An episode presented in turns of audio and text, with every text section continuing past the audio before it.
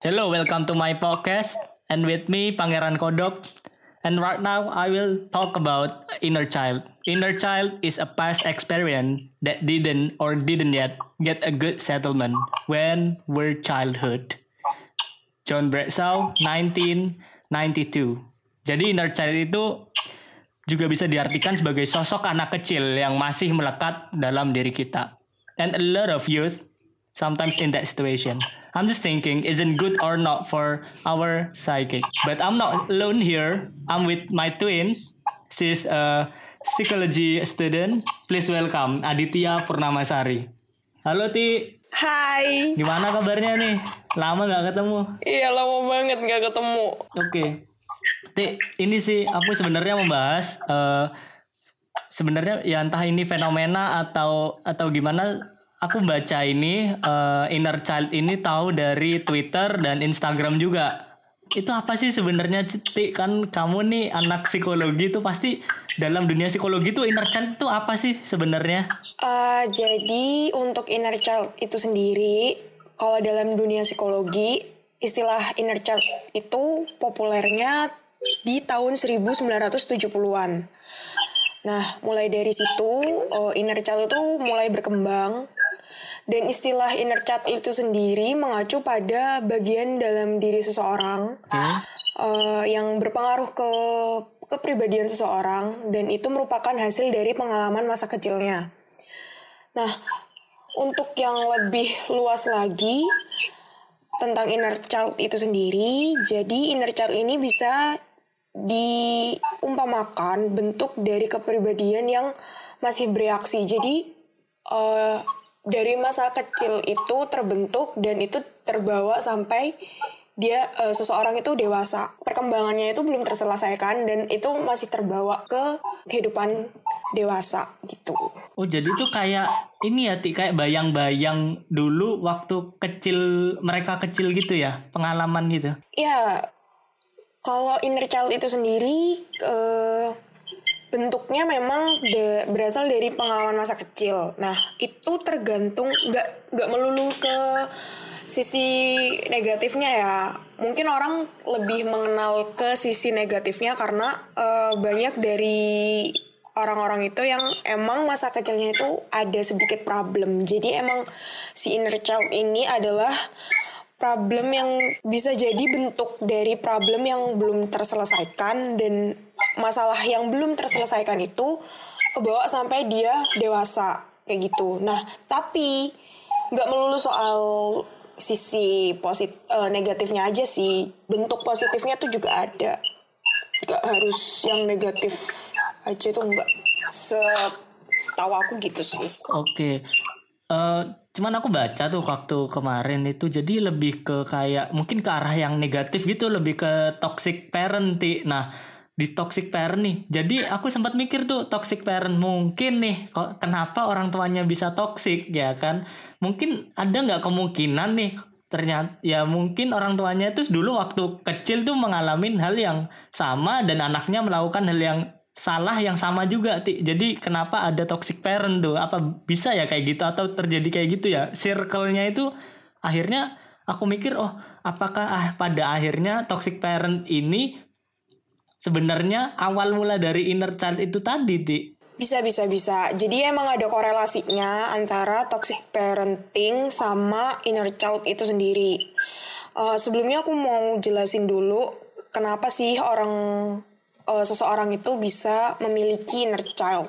Nah, sebelumnya di udah dijelasin kan kalau inner inner child ini hasil dari pengalaman masa kecil. Nah, pengalaman masa Ya. kecil seseorang itu bisa saja mengalami luka batin bahkan sampai uh, traumatik. Jadi sampai tahap ke traumatik dan seseorang itu bisa memiliki inner child yang buruk. Nah, luka batin itu nggak sembuh dan nggak terselesaikan akhirnya secara tidak sadar berlanjut mengakibatkan seseorang itu tumbuh dan berkembang dewasa yang dihantui dengan luka itu tadi. Luka itu tadi dan menimbulkan inner child yang memiliki energi negatif di kehidupannya saat ini yang dewasa itu tadi.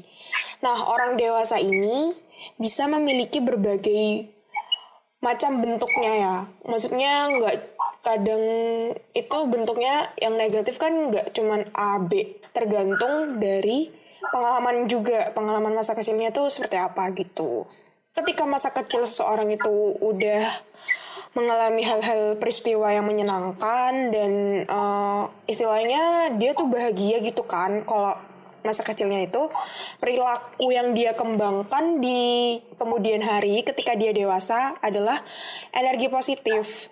So it mean dia bakal jadi orang yang uh, asertif, uh, mana dia bisa mengkomunikasikan apa yang dia inginkan, apa yang dia rasa, apa yang dia pikirkan kepada orang lain sehingga uh, orang lain itu bisa mengerti dan memahami tanpa mengganggu hak-hak orang lain kayak gitu. Bisa juga dia itu jadi anak yang mandiri dan kooperatif. Jadi uh, dia tuh bisa terbuka gitu. Nah, beda lagi ceritanya kalau misalkan si individu ini masa kecilnya mengalami hal hal-hal buruk. Hal-hal buruknya itu bisa apa aja ya. Itu tadi salah satunya adalah toxic parents di mana kalau udah ngalamin luka batin kan jiwanya udah otomatis terluka dan uh, terkadang orang tuh nggak sadar akan hal itu. Kebanyakan sih orang nggak sadar ya. Nah hal itu pengabaian itu yang bisa jadi secara nggak sadar orang membentuk kepribadian orang itu yang inner childnya itu tadi perilaku yang kayak uh, agresif de depend dependensi kayak gitu. Cepet cepet marah terus kayak cepet cemas anxiety banget kayak gitu gitu jadi uh, jadi child ini juga bisa kayak tantrum gitu ya Ti ya kalau yang child yang mungkin ke negatif di saat dia uh, ada di situasi yang mungkin seperti itu saat kecil tuh jadi bisa tantrum juga ya hmm, kayak misalkan kalau lagi emosi tuh nangis.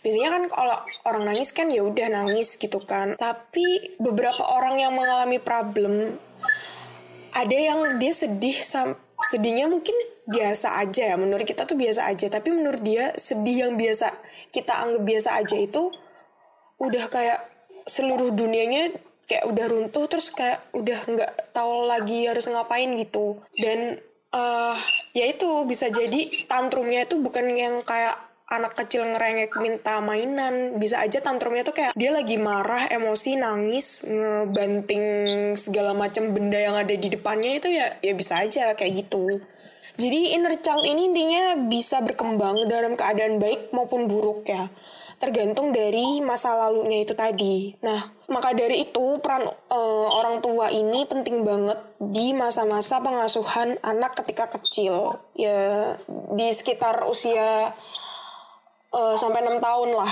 golden age. Itu peran pentingnya dalam psikologi itu sampai enam tahun perkembangan anak. Karena uh, perkembangan apa ya informasi yang ditangkap sama anak kecil itu untuk mengcopy perilaku dari lingkungannya itu sangat terekam gitu loh. How parents treat her child. Itu bakalan ngena banget di otak mereka itu sampai enam tahun pertama. Jadi gimana orang tua itu mengasuh dan mendidik pola asuhnya dan mendidik anaknya itu seperti apa itu ya tergantung dari itu tadi. Kalau misalkan udah dari kecil dia emang disuka dikasarin dipukul lah itu yang membentuk, yang membentuk anak itu ya hasil dari didikannya itu tadi. Ya kayak kalau misalkan positif ya positif jadinya. Kalau ya negatif ya bakalan negatif. Ada nggak sih uh, cara uh, problem solvingnya gitu ngesolve-nya inner child itu di saat kita ya anak muda saat sekarang gitu loh. Cara ngesolve-nya ada nggak sih berapa trik gitu kan? Tips yang pertama adalah mengenali diri sendiri dulu. Kayak harus emang harus tahu dan sadar bahwa sebenarnya diri kita itu nggak sedang nggak baik-baik aja. Ada yang salah dan ada yang harus diperbaiki dalam diri kita kayak gitu. Dua adalah mencoba memahami dan berdamai dengan masa lalu. Itu penting sih.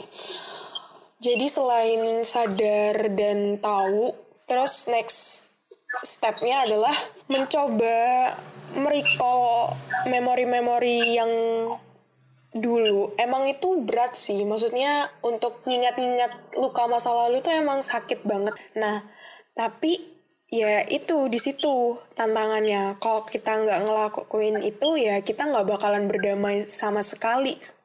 Nggak bisa bakal nggak nggak bakal bisa berdamai sama masa lalu kita. Jadi di sini uh, aku mau jelasin bahwa ya berdamai dengan masa lalu itu emang penting untuk self healing gitu loh kayak it was past. Maksudnya itu udah terjadi. Gak bisa diulang dan gak bisa kembali ke masa itu. Nah yang bisa diubah adalah masa depan kan. Nah di masa depan itu how to solve-nya itu harus kita berawal dari kita sendiri. Jadi kita tekanin ke diri kita bahwa oke okay, aku di masa lalu kayak gini jangan sampai aku di masa depan mengulang hal yang sama ke generasiku berikutnya kayak gitu. Ini dalam ranah parenting ya. Misalkan nih misalkan oke okay, aku dulu selalu dibentak sama orang tua aku atau mungkin aku dulu kayak selalu dipukul atau selalu dikritik ini itu nggak boleh. Hal yang harus kita lakuin ya berjanji gitu loh komitmen sama diri sendiri bahwa aku udah ngalamin itu jangan sampai ntar keturunanku kayak gitu. Artinya aku udah tahu kalau itu salah nggak apa-apa. Itu udah terjadi. Yang penting sekarang aku udah sadar dan aku bakal perbaikin masa depan aku dan jangan sampai anakku ngerasain apa yang aku rasain. Kayak gitu sih intinya. Gini tik yang waktu uh, solve yang pertama tuh itu kan kadang-kadang uh, kamu bilang kalau aku marah ya aku kayak gini. Nah ini marahnya ti uh, kira-kira dia bakalan kayak lebih ke marah yang inner child juga nggak? Jadi maksudku lebih kayak marah dia marahnya tuh nggak kayak orang yang dewasa. Jadi kayak marah waktu dia waktu kecil tuh yang ngalamin. Uh, itu tergantung tergantung juga ya. Kan biasanya orang itu mengekspresi ada yang orang yang mengekspresikan emosinya itu secara berlebihan ada yang malah dia sama sekali nggak mau menunjukkan itu malah kayak di repress aja kayak dipendem aja sendiri.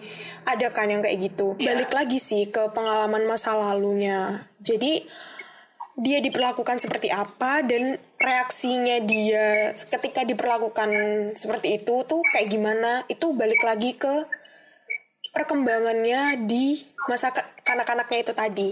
Jadi kalau misalkan ada contoh nih ya, orang tua yang suka yeah ngebentak-bentak anaknya kayak gitu kan. Ada yang anaknya tuh ngeresponnya ngebentak balik. Ada tuh kan. Cenderung yang anti kritik dan anti de maksudnya anti di debat kalau misalkan ada orang yang nggak suka dan ngasih masukan apaan sih? Menurutku itu bener.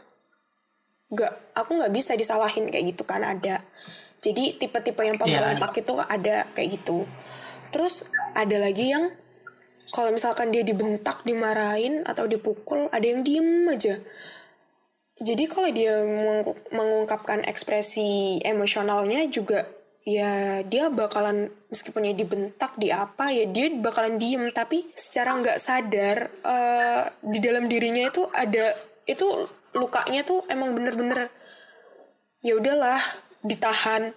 Nah tapi ketika suatu saat dia nggak bisa menahan itu ya kayak itu bisa aja kayak itu tadi sih kayak apa sih? Kenapa sih aku diginiin? Kamu nggak tahu selama ini tuh kayak gini gini gini gini kayak bisa kayak gitu sih.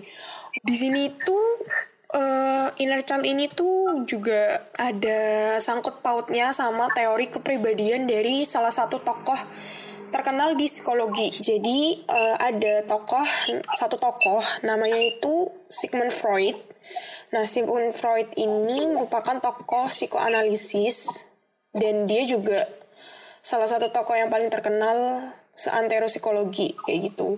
Nah, si Freud ini berpendapat dalam teorinya itu juga tentang kepribadian bahwa kepribadian seseorang itu didasarkan atas masa lalunya. Jadi, dia orientasinya itu ke masa lalu. Apa pun yang terjadi di kepribadian seseorang sekarang itu besar pengaruhnya di dipengaruhi sama masa lalunya. Dan lagi-lagi Sigmund Freud itu juga uh, mengatakan bahwa masa kanak-kanak di umur 6 tahun pertama itu juga penting dan itu yang membentuk kepribadian seseorang itu di masa depan. Jadi kayak gitu. Nah, Sigmund Freud ini juga ngomong soal gimana sih cara orang itu menghindari kecemasan. Jadi dia ini juga ngomong bahwa tujuan manusia itu salah satunya adalah mengatasi kecemasan yang ada di dalam dirinya selain memuaskan dorongan hasrat-hasrat yang ada mengatasi kecemasan. Jadi manusia itu juga mengatasi kecemasan. Nah, cara untuk mengatasi kecemasan tersebut itu kalau di dalam teorinya Freud itu mengatasinya dengan defense mechanism. Nah, defense mechanism ini sendiri itu mekanisme pertahanan diri untuk menunjukkan proses dari alam tidak sadar untuk melindungi individu dari kecemasan dengan manipulasi-manipulasi terhadap diri sendiri. Jadi bentuk dari def defense mechanism ini ada banyak ya. Jadi itu kayak ada represi, ada denial, ada sublimasi. Nah, bentuk-bentuk dari defense mechanism ini sendiri itu mirip banget dari inner child itu sendiri. Jadi kayak misalkan yang represi itu tadi ya. Jadi si represi ini kalau misalkan uh, kamu punya masalah pikiran okay. atau dorongan-dorongan gitu. Jadi kamu tuh lebih memilih untuk memendam sampai kayak melupakan gitu apa yang ada. Jadi kayak dipendem aja. Misalkan kalau di represi itu misalkan gini. Uh, pas kecil uh, kedua orang tuamu itu e, salah satu dari orang tuamu itu meninggal karena kecelakaan misalnya kayak gitu ya orang yang sampai depresi sedihnya banget dan bisa dikatakan dia depresi dia melupakan kenangan kenangan itu tadi sampai dia lupa bahwa salah satu dari kedua orang tuanya itu meninggal gara-gara kecelakaan kayak gitu jadi orang itu bisa kayak amnesia amnesia saking dia tuh nggak mau apa ya bentuk pertahanan dirinya tuh sampai dia tuh nggak mau mengingat-ingat kejadian itu sih kayak gitu. Nah, yang kita bahas tadi tuh ada yang namanya regresi di mana seseorang itu kembali ke tingkat yang lebih awal dan kurang matang. Artinya dia belum cukup dewasa di usianya. Contohnya kayak misalkan si anak kecil itu suka ngompol pas uh, dia masih balita gitu kan. Orangnya yang suka kalau salah dikit dimarahin, kalau salah dikit dibentak kayak gitu kan. Nah, akhirnya tuh menumbuhkan rasa takut kepada anak yang sampai dia itu kayak blaming self gitu kayak dikit-dikit nyalahin sendi diri sendiri, dikit-dikit nyalahin sendiri. Ketika anak itu melakukan suatu kesalahan atau sedang ketakutan terhadap sesuatu, nah kebiasaan ngompolnya itu tadi tuh yang udah seharusnya udah hilang. Misalkan dia udah SMP nih atau enggak dia udah SD kelas 6 kayak kelas 5 itu bisa aja kebiasaan ngompolnya itu tadi balik. Padahal kan nggak make sense gitu ya udah gede tapi dia masih ngompol kayak gitu kan. Kenapa kok dia tantrum? Nah nah itu itu tadi sih kayak bisa balik lagi gitu. It's complicated and complex tapi ada kesinambungan antara satu aspek dengan aspek yang lain tuh emang ada ke, saling keterkaitannya gitu. Jadi kompleks banget ya kalau bisa dibilang inner child itu banyak banget uh, apa ya faktornya banyak banget uh, kasusnya juga ya Ti ya sebenarnya ya. Banyak banget. Jadi kayak how parent treats and apa ya kayak pola asuhnya tuh kayak tergantung banget emang. Dan kebanyakan kepribadian itu emang dibentuk dari lingkungan. Selain keputusan diri sendiri loh ya. Jadi kayak misalkan mungkin orang yang terpilih yang dewasa banget sih dari dia cara berpikirnya mungkin akan menerima hal-hal yang hal-hal yang menyakitkan itu tadi dan dia bisa self healing sendiri tanpa dia mengeluarkan inner child yang uh, buruk itu tadi. Jadi kayak inner child yang buruk tadi itu nggak berkembang terlalu jauh gitu loh. Tapi kalau misalkan orang itu nggak bisa dan kebanyakan nggak bisanya maka ya orang-orang itu tadi yang inner childnya terluka bakal ngembangin itu dalam hal yang buruk dan itu terus terjadi kayak gitu pernah nggak sih Ti, kayak ya mungkin ini personal banget sih cuman yang lebih mungkin inner child yang pernah kamu alamin? Karena aku dibesarin dari orang tua yang disiplin banget ya. Kayak menumbuhkan di dalam diri aku tuh kayak aku orangnya tegas gitu loh. Kayak kalau enggak ya enggak, kalau iya iya. Ada lagi yang uh, aku tuh kalau misalkan uh, dalam suatu pekerjaan itu kayak kalau udah satu kali terjun ya harus tuntas.